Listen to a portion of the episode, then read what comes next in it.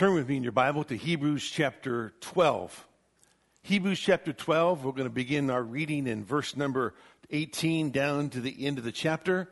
Uh, I would like to say that we're going to cover all that today. Uh, it's not going to happen, but at least let me read it, set it in your minds, and then we'll see what God has for us as we begin to study this passage of Scripture together. Hebrews 12, verse number 18 goes as follows For you have not come to a mountain that can be touched and to a blazing fire, and to darkness, and gloom, and whirlwind, and to the blast of a trumpet, and the sound of words, which sound was such that those who heard begged that no further word would be spoken to them.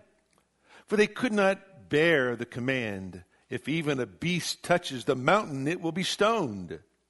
And so terrible was the sight that Moses said, I am full of fear and trembling.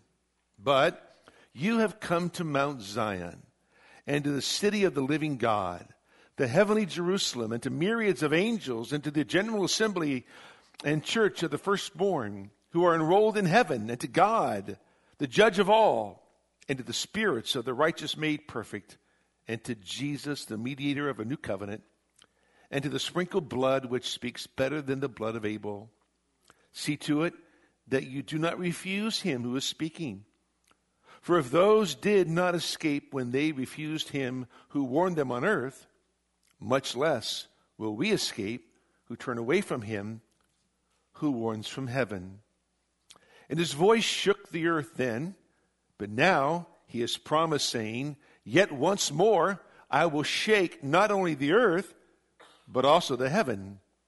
This expression, yet once more, denotes the removing of those things which can be shaken as of created things, that those things which cannot be shaken may remain. Therefore, since we receive a kingdom which cannot be shaken, let us show gratitude by which we may offer to God an acceptable service with reverence and awe, for our God is a consuming fire. This passage of Scripture is the fifth warning that the writer gives in the book of Hebrews. If you have been with us over the last couple of years in our study of Hebrews, you will know there are reasons behind why we read the book and what the book will eventually lead us to. We told you at the very beginning that reading Hebrews and studying Hebrews will lead you to the exaltation of Christ. In other words, as you read this book, you're going to begin to lift God on high. Why? Well, Hebrews 1, 1, 1 to 3 begins by telling us that he is the exact representation of his Father and that he has been exalted to the highest position, the right hand of God the Father. If you read the book of Hebrews, if you study the book of Hebrews, and you still want to exalt yourself over God, you didn't read it right. In fact, when you read the book of Hebrews, it's going to cause you to minimize yourself and maximize God in all that you say and do. Because the book of Hebrews leads you to exaltation. On top of that, the book of Hebrews leads you to expectation. Not only do we exalt God, but we learn to expect him to come. That's why in chapter 2, verse number 5, it speaks of the world to come. That's why in Hebrews chapter 11, you have Abraham who was looking for the kingdom whose, whose builder and architect is God himself. Why is it the, the people of, of the Hall of Faith were always looking with expectation to a greater promise the fulfillment of a coming kingdom. So if you read the book of Hebrews and you don't come to a point where you're expecting God's kingdom to come more than ever before, you didn't read the book of Hebrews properly. If you're not looking to exalt the Christ, you didn't read it properly. Because if you read it and study it, that's exactly what it drives you to. Thirdly, we told you that it's a book that leads you to exhortation. Because all throughout the book, there's a strong emphasis on exhorting, encouraging, consoling one another through the words of the living God. And so as you read the book of Hebrews, it leads you to exhortation that you might exhort others, stimulate others to love and good deeds because of what you have seen and heard. It's also a book that, that leads to explanation. It explains to us the majesty of the Son of God and the ministry of the Son of Man. The book of Hebrews explains to us the identity of Christ, the ministry of Christ, and our responsibility now to Christ. So if you read the book of Hebrews and you don't see the Christ or understand the Christ, you didn't read it right. Because it's the greatest book in the New Testament that reveals to us the beauty of the Christ. Now, everything in the Bible reveals to us Christ. Everything about the Bible is about the Lord God Himself. And yet, Hebrews and Revelation reveal to us some things about the Christ that no other book reveals to us. So it leads us to exalt Him. It leads us to expect Him to come. It leads us to exhort others. It leads us to explain Him to others. Outside of that, uh, the book of Hebrews leads us to examination. That is, to examine our lives. Where do we stand with the Christ? That's why there are five warning passages in the book of Hebrews. The writer of Hebrews knows, like we should know, that when there's an audience of people who gather together, there are, there are four kinds of people, okay? Four kinds of people in the church. Four kinds of people that were Hebrews, okay? One is that they are possessors of the Messiah. Christ in you, the hope of glory. They possess Christ. Christ possesses them. They are truly born again believers. So, like the audience, the Hebrew audience, like the church today, there are people who possess the Christ. On top of that, there are professors. Those who profess Christianity can say a lot about Christianity, come and look like Christians, but they're not. They profess it, but they don't possess the one, Christ Himself. So, in every audience there, even in our church, there are possessors, there are professors, and then number three, there are protesters. Those who protest the truth. They want nothing to do with the truth. They might come because their wife or husband dragged them. There might be children that were brought here because their parents made them come, right? And they protest all the way because they want nothing to do with Christ. So even in churches, you can have protesters as well as professors, as well as possessors. Thirdly, or fourthly, there are always in the church pretenders. People who pretend to be something they are really not. And so the book of Hebrews is written to weed through and to warn those people who are pretenders, maybe they're protesters, maybe they're professors, to come all the way to Christ to forego your rituals, your Judaistic symbols, all that you've done, and come all the way to Christ. In the book of Hebrews, the 12th chapter, the passage we read today, is the last warning. And that warning drives us to understand what it is Christ wants us to do. The first warning was, as you recall, in Hebrews chapter 2. Hebrews chapter 2, verses 1 to 4. He warns the, the, the readers or the listeners. For the word spoken, verse number 2, through angels proved un- unalterable, and every transgression and disobedience received a just penalty. How shall we escape if we neglect so great a salvation? He warns them about disregarding the salvation of God, letting that salvation opportunity drift by, let it pass by. For today is the day of salvation. So at the very outset, when he talks about Christ and the superiority of Christ and the sufficiency of Christ, because that's the, the theme of the book of Hebrews, he wants them to understand that he is so sufficient and so superior. Don't let that opportunity pass you by.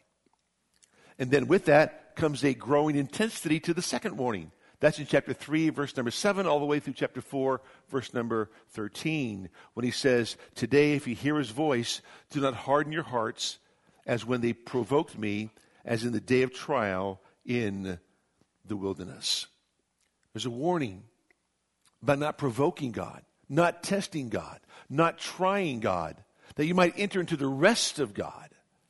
And then in chapter 6, that familiar verse in verse number 4, for in the case of those who have once been enlightened and have tasted of the heavenly gift and have spoken, or excuse me, and have been made partakers of the Holy Spirit and have tasted the good word of God and the powers of the age to come, and then fall away, it's impossible to renew them again to repentance, since they again crucified to themselves the Son of God and put him to open shame.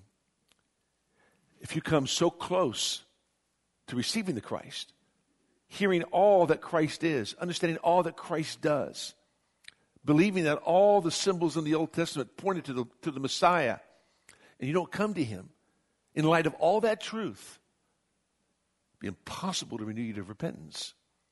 Like Esau, like we read last week. Esau knew about the promised Messiah, knew about what was going to happen when the Messiah would come, and yet he would reject all that for the things of the world. It's impossible to renew those people to repentance. The fourth warning is in Hebrews chapter 10.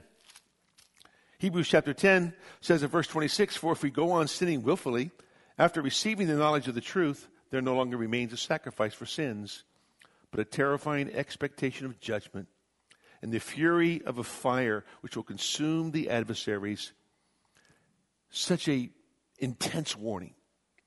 Because with each warning comes there this, this increasing intensity to believe, to come, to accept, to follow the Messiah because he's all sufficient. He's the King of glory. So when you come to the last part of Hebrews chapter 12, you come to the fifth warning.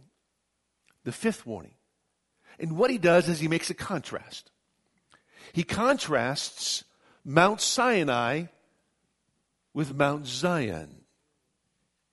He makes this contrast because Sinai is about the law and the giving of the law.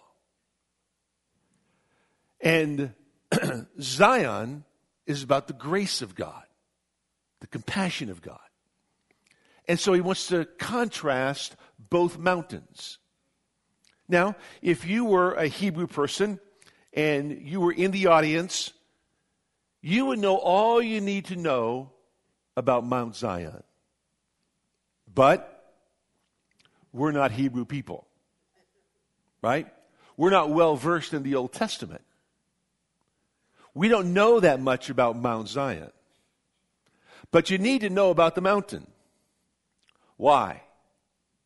Because what you believe about Zion will tell you what you believe about the future of the world.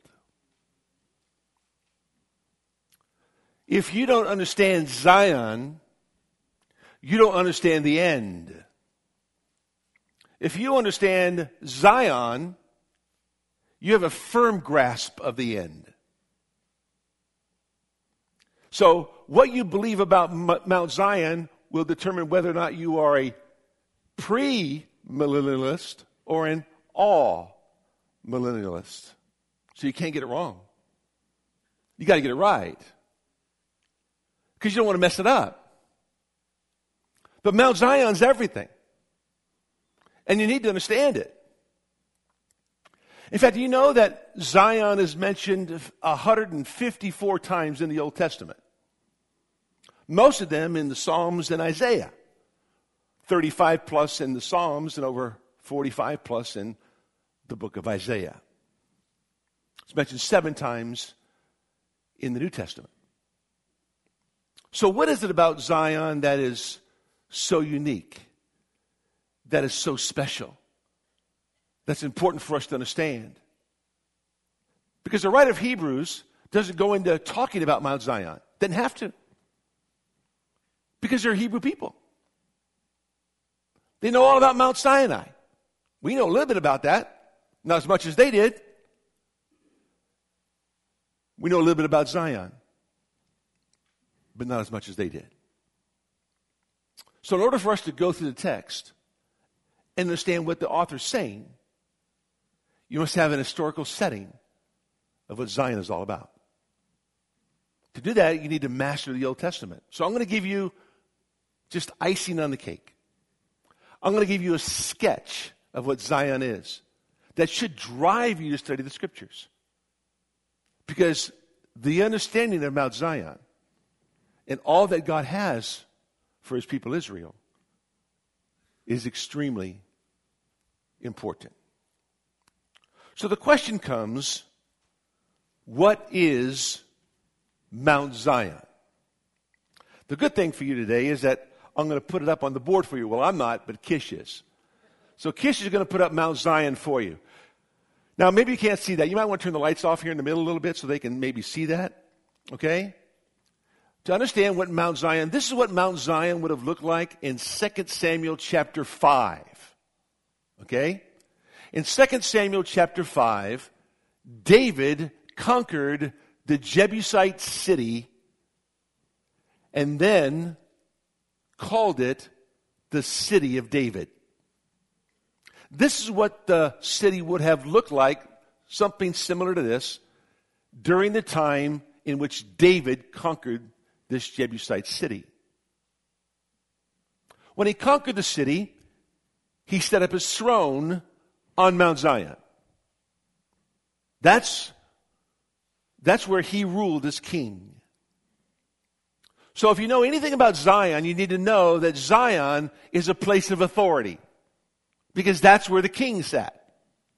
And when the king sat there, which is King David, he ruled with authority all throughout Jerusalem.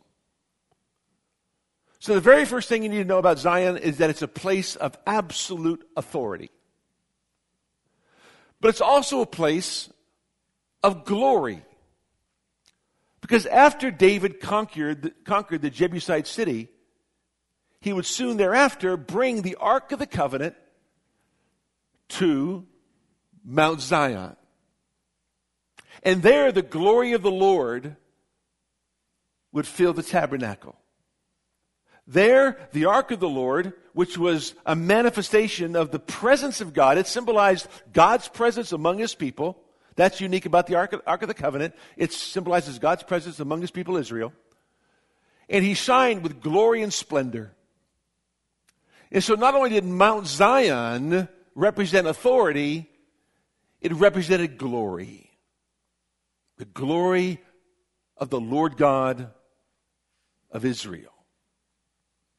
And so when David conquered the city, it became a very unique place. So, the very first thing you need to understand about Mount Zion is that it always refers, not always, but it refers to a property in the land of Israel that would soon be called Jerusalem. That's the first thing you need to understand. That Zion is a literal property in the land of Israel that David conquered and owned and would later, after this, continue up this area right here, which would be called Mount Moriah, right? And Moriah then would become part of Zion, the place of authority and the place of glory. And so we begin to understand these things when we read verses like Psalm 2, verse number 6. Psalm 2, verse number 6. But as for me, the Lord God says, I have installed my king upon Mount Zion, my holy mountain my holy mountain. So the property, listen, the property of Mount Zion is number one, a specific hill, number two, a sacred mountain, and number three, a significant city. You need to understand that. That Zion is a specific mountain. We know exactly where it is. Or it's a specific hill. In fact, they would call it the hill of Ophel, the hill of ascent. Because there, there are valleys here. This is the, the Central Valley, and this is the, this is the Kidron Valley here, right? And so as it ascends upward, it would be called the hill of ascent, the hill of Ophel, as it would ascend up Mount Moriah to Solomon's temple. So it's a very specific place. It's a specific hill. But it's also, also a sacred mountain. For the Bible says in Psalm 48, Great is the Lord and greatly to be praised in the city of our God, his holy mountain. He says, Beautiful in elevation, the joy of the whole earth is Mount Zion in the far north, the city of the great king. So the Bible tells us it's a sacred mountain because it is the holy city of God. In fact, listen to what it says in the book of Micah. Micah chapter 4, verse number 1 as Micah prophesies about the end. He says, And it will come about in the last days that the mountain of the house of the Lord will be established as the chief of the mountains. It will be raised above the hills, and the people will stream to it. Many nations will come and say, Come, let us go up to the mountain of the Lord, into the house of Jacob, or to the house of the God of Jacob that he may teach us about his ways, that we may walk in his paths. From Zion will go forth the law, even the word of the Lord from Jerusalem. So the Bible tells us that in the latter days, that God will raise this mountain above all the other mountains. Now remember, the hill of Ophel is the hill of ascent up to Mount Moriah, which became all encompassing to Mount Zion the place of authority, and the place of glory. And Jerusalem is surrounded by mountains. And yet there's one mount that will rise above all the other mountains. Because Zion is a property. It's a specific hill with a sacred mount, uh, with a sacred mountain. It's also a significant city. For the Bible says these words in 1 Kings 8 1, it's called the city of David. Psalm 48, the city of our God. Isaiah 52, the holy city. Isaiah 1, the faithful city of the righteous. Zechariah 8, the city of truth. Psalm 51, Jerusalem. And in Psalm 70, 78, it identifies with the tribe of Judah. So you need to understand this. Now, if I go to the second slide, Kish, go to the second slide. This is what it looks like today. Here is the Central Valley, right? We showed you. Here is the Kidron Valley, which we showed you. This is Mount Zion, that once the temple was built up on Mount Moriah, which is up here, all of this became known as Mount Zion as David would begin to expand the kingdom and Solomon would begin to expand the kingdom, it all became the place of authority and the place of glory. So not only is Zion a property with a specific hill, a sacred mountain, a significant city, but Zion is also referring to a people. A people that had been graven on the hands of God.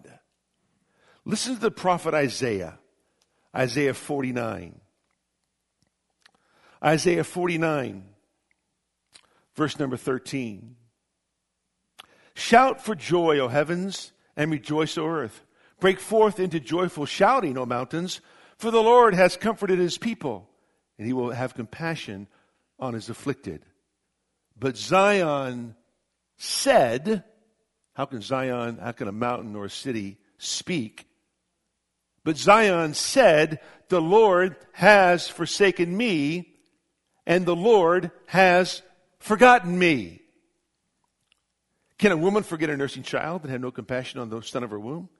Even these may forget, but I will not forget you. Behold, I have inscribed you on the palms of my hands. Your walls are continually before me. Zion is just not a property. Zion refers to a specific group of people that are, that are engraved on the hands of God. You need to understand this because if you're reading Hebrews chapter 12 and you're in the audience, right? You begin to go back to your Old Testament, go back to the law, and go back to read about you being Zion. That's who you are. Because you're one who submits to the authority of God and reflects the glory of God. That makes sense? If Zion is about authority and glory, those who are Zionists then are under that authority and reflect that glory because he rules in our hearts. He reigns over our lives. We are submission, submissive to his authority. So you need to understand Zion. And I'm just giving you a, a brief sketch of Zion. You could spend the rest of your lives studying the Old Testament and come to understand the significance of what the word means. So, Zion refers to a property, refers to a people. And number three, Zion refers to a plan. The plan of God to return his people to the land of Israel. Did you know that? Listen to what the Bible says. Bible says in Psalm, I mean, Isaiah chapter 51. Isaiah 51, verse number 11. So the ransomed of the Lord will return and come with joyful shouting to Zion, and everlasting joy will be on their heads. They will obtain gladness and joy, and sorrow and sighing will flee away. When will the people of Zion have all of their tears and all of their sighing flee away? God has a plan for Zion. Because Zion is not just a property, it's just not a people, it truly is a plan. Look at Isaiah chapter 35. Isaiah 35, it talks about Zion's happy future. It says, Verse 4 Say to those with anxious hearts, Take courage, fear not. Behold, your God will come with vengeance. The recompense of God will come. He will save you. Then the eyes of the blind will be opened, and the ears of the deaf will be unstopped. Then the lame will leap like a deer, and the tongue of the mute will shout for joy, for waters will break forth in the wilderness, and streams in the Arabah. Verse 10 The ransom of the Lord will return and come with joyful shouting to Zion. With everlasting joy upon their heads, they will find gladness and joy, and sorrow and sighing will flee away. Almost the exact same thing he said in, in Isaiah 51. Because it truly is the plan of God to do a great and mighty work with his people. The book of Jeremiah. Jeremiah chapter 31. Jeremiah 31, verse number 12, says these words They will come and shout for joy on the height of Zion, and they will be radiant over the bounty of the Lord, over the grain and the new wine and the oil, and over the young of the flock and the herd, and their life will be like a watered garden, and they will never languish again. That's what's going to happen to Israel. So Zion's a plan, a plan orchestrated in the mind of God. It's a people that God will return to the land of Israel and save them is a property. Number four, Zion refers to a place where God Himself presently dwells. Not that He's going to dwell there, but that He does dwell there. That's important to understand that. Zion is a place where God presently dwells. There are a myriad of verses that speak about this. Psalm 9:11, Psalm 76 verses 1 and 2, Joel 3 14 to 17, Joel 3 verse number 21, Isaiah 35, I'm sorry, Psalm 135, Psalm 135 verse number 12 says this, For the Lord has chosen Zion. He has desired it for his habitation. There, or this is my resting place forever. Here I will dwell, for I have desired it. Why would God desire this place? Why would God say, I'm going to dwell in this place? Why would God even want this place? That's a great question. The Bible says in Psalm 135, verse number 21, Blessed be the Lord from Zion who dwells in Jerusalem. Because Jerusalem is Zion. He dwells there. Why? Psalm 87 tells you. Psalm 87 says these words in verse number one His foundation is in the holy mountains. The Lord loves the gates of Zion more than all the other dwelling places of Jacob. That's why. That's why God dwells there. He dwells there simply because he loves the gates of Zion more than all the other dwelling places of Jacob. God loves this place. Personally, I do believe that all of that there is the original Garden of Eden. If you've been with us over any period of time, I've explained to you why that is so. Taking you back to the scriptures to explain to you why that would be the Garden of Eden. We know, we know that our Lord was crucified just on the other side of the Dome of the Rock here, right over here, on a place called Golgotha, which at one time was part of the whole Mount of Moriah, or a part of Zion, the place of authority and the place of glory. And so he would be crucified there. He would come back to there as well. And we'll see that in a moment. So when you read the scriptures, you begin to realize Zion's pretty important. It's not any property, it's a property in the land of Israel, owned by David. He purchased Moriah the threshing floor of Ornan the Jebusite. And because he purchased it, he owns it. Israel has a title deed to Mount Moriah, to Mount Zion. So it's just not any property, it's a specific property. It also refers to a people, to a plan, to a place. It also refers to the proclamation of good tidings that announced the coming of the Lord to Israel. The proclamation. Zion is a proclamation of good tidings. How do we know that? Isaiah chapter 40. Isaiah chapter 40. The Bible says these words.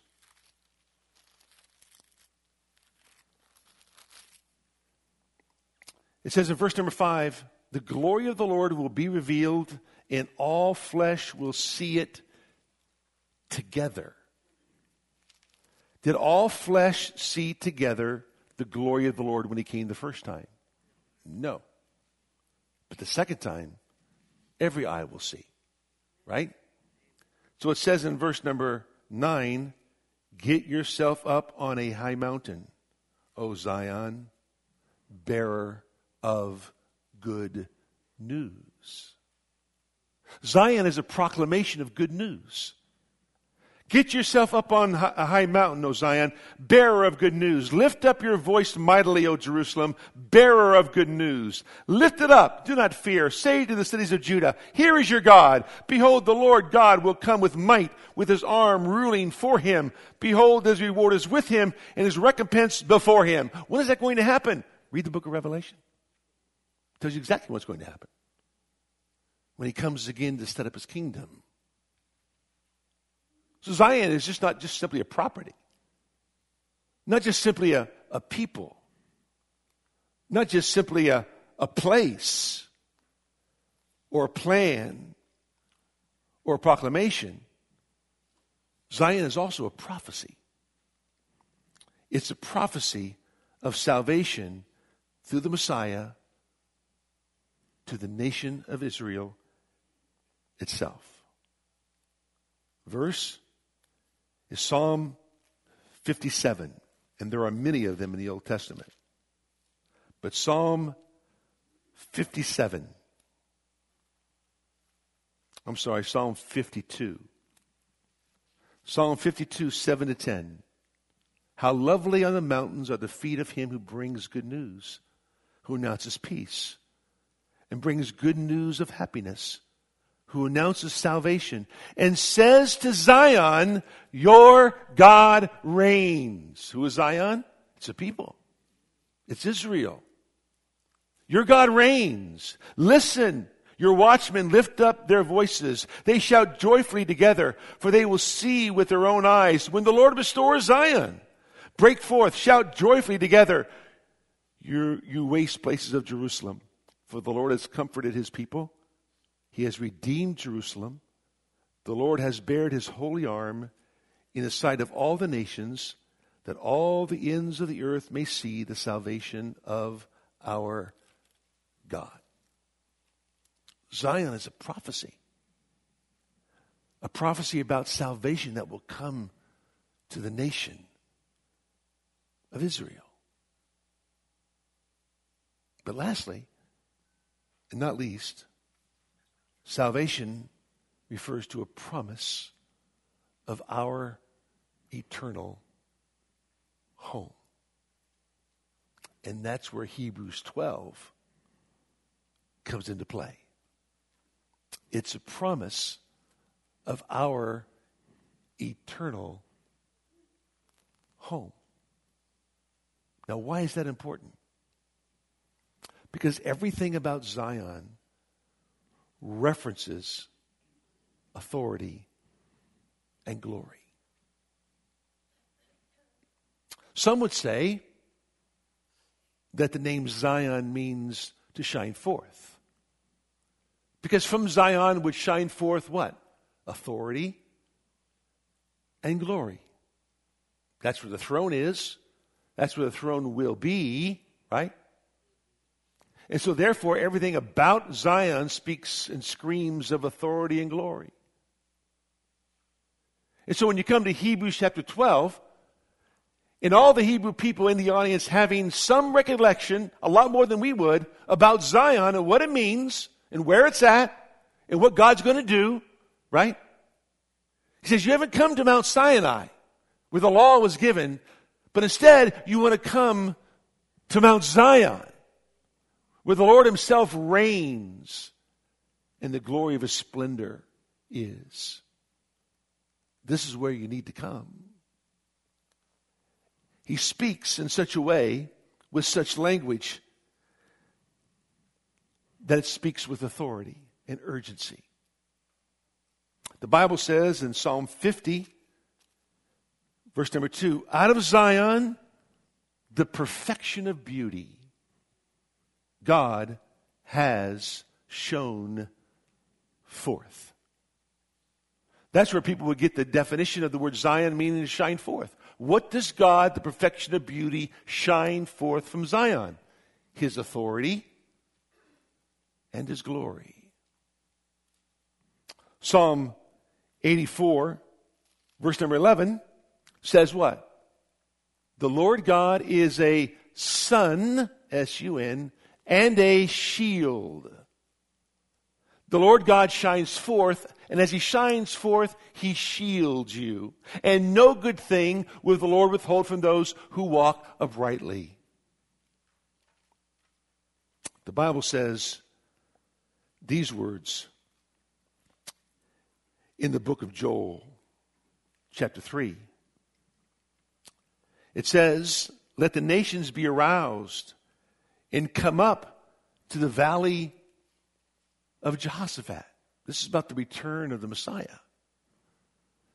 This is the valley of Jehoshaphat. It extends up this way and out.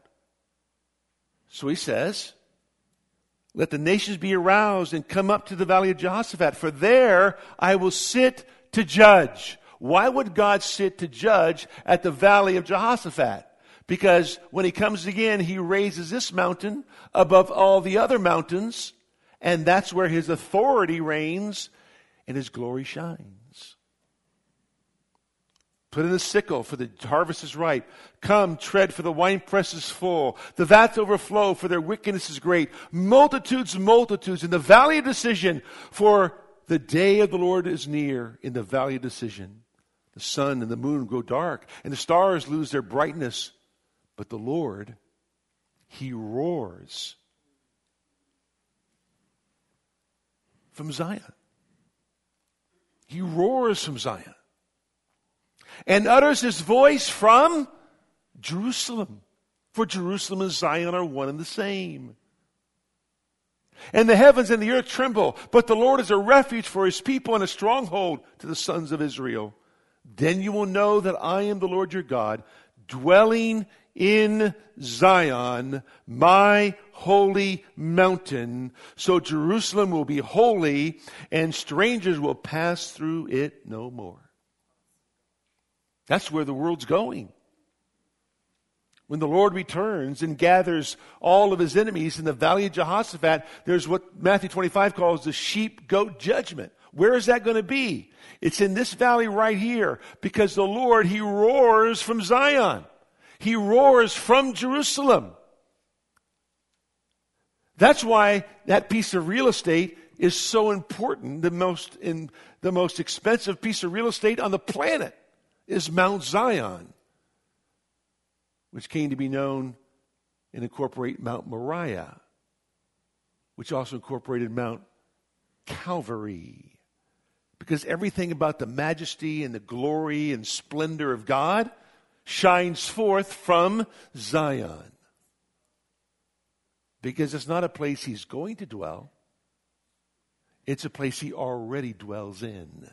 Say, well, wait a minute. If he already dwells there, then why are things in such shambles? Oh, he's got a plan because Zion is a plan. And Zion is a prophecy. And Zion is a people, a people that are a part of that plan and that prophecy. To what? To fulfill the promise that God gave way back when to Abraham, Isaac, and Jacob. God is faithful and true to his word. And so we sit and we study and look at this and begin to realize God is unique. And, and this is just an, a sketch of what Zion really is all about. And to understand Zion, is to better understand Hebrews chapter 12, the final warning passage, where he says, and I close with this, in verse number 25, see to it that you do not refuse him who is speaking. It's the last summons. It's the last invitation that the writer gives. Why? Because he concludes, for our God is a consuming fire. And he is.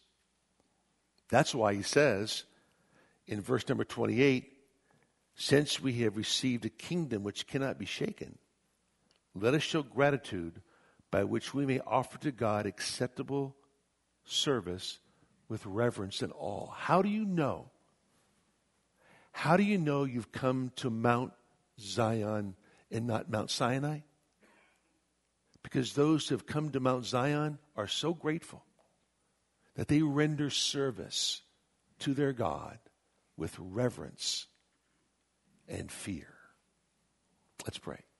Father, we thank you, Lord, for today and a chance to, to briefly look at the scriptures and to understand more of what you have for us. Our prayer, Lord, is that you would truly lead us to the place of your glory. Thank you that we can grasp a little better of what Mount Zion is that would force us to even study all the more. But most importantly, Lord, let us all realize that as you give this last invitation to these Hebrew people, that we would understand the beauty and joy of our God and serve you with a grateful heart, knowing that we've come to Mount Zion, the city of our God, the city of our King, the holy city of truth, the Lord Himself. In Jesus' name, amen.